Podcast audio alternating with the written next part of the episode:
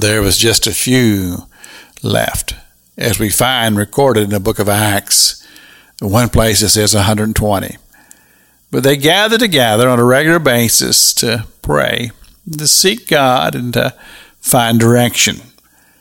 And then it says that on the day of Pentecost, they were gathered together in one accord. In other words, in a harmonious spirit, believing, expecting God to show them His direction for this new movement, these followers of Jesus.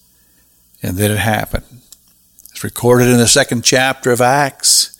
As they were gathered together, strange phenomenon began to take place. And it describes this first of all, there was a sound that came into the room like a mighty rushing wind. And then they saw cloven tongues of fire on the heads of those who were there in the room. And then they began to speak in unknown tongues. Now, in the book of Acts, in chapter number two, it tells us that there were nationalities from all over the known world of that time there in Jerusalem.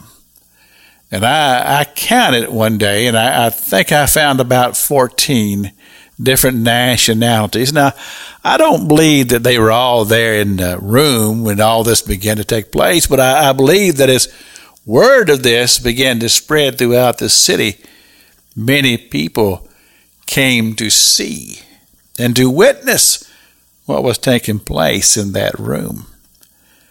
And then, as this was happening, Peter stands up and uh, he addresses the crowd. And he says, Now, uh, I'm going to paraphrase here. He says, uh, I know that many of you think that these people are drunk over here these people speaking in these unknown languages and the fire on their head and the, and the, and the sound of the wind. I know you think that they're intoxicated, but they're not. He says, This is what was prophesied. You remember, I told you earlier in the week that all through the Old Testament we find the prophets who spoke about the coming of the Christ. And here, Joel, the prophet Joel, he says, he prophesied this. And he said that there would come this time when old men would would uh, dream dreams and young men would see visions and, and, and strange things would take place. And he said the, the Spirit of God would fall upon all flesh. Well, there on that day, through the preaching of Christ and Peter and his tremendous message, and the phenomenons that take in place. The Bible says that 3,000 people came to faith that day, came to be believers in the salvation message that Peter was preaching, this belief in Christ Jesus. It was an incredible thing because Peter preached to them that Jesus was both Lord and Christ.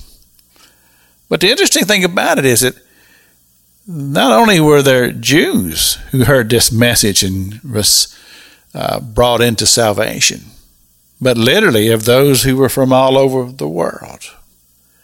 This is Pastor Jack King with the gospel on the radio broadcast.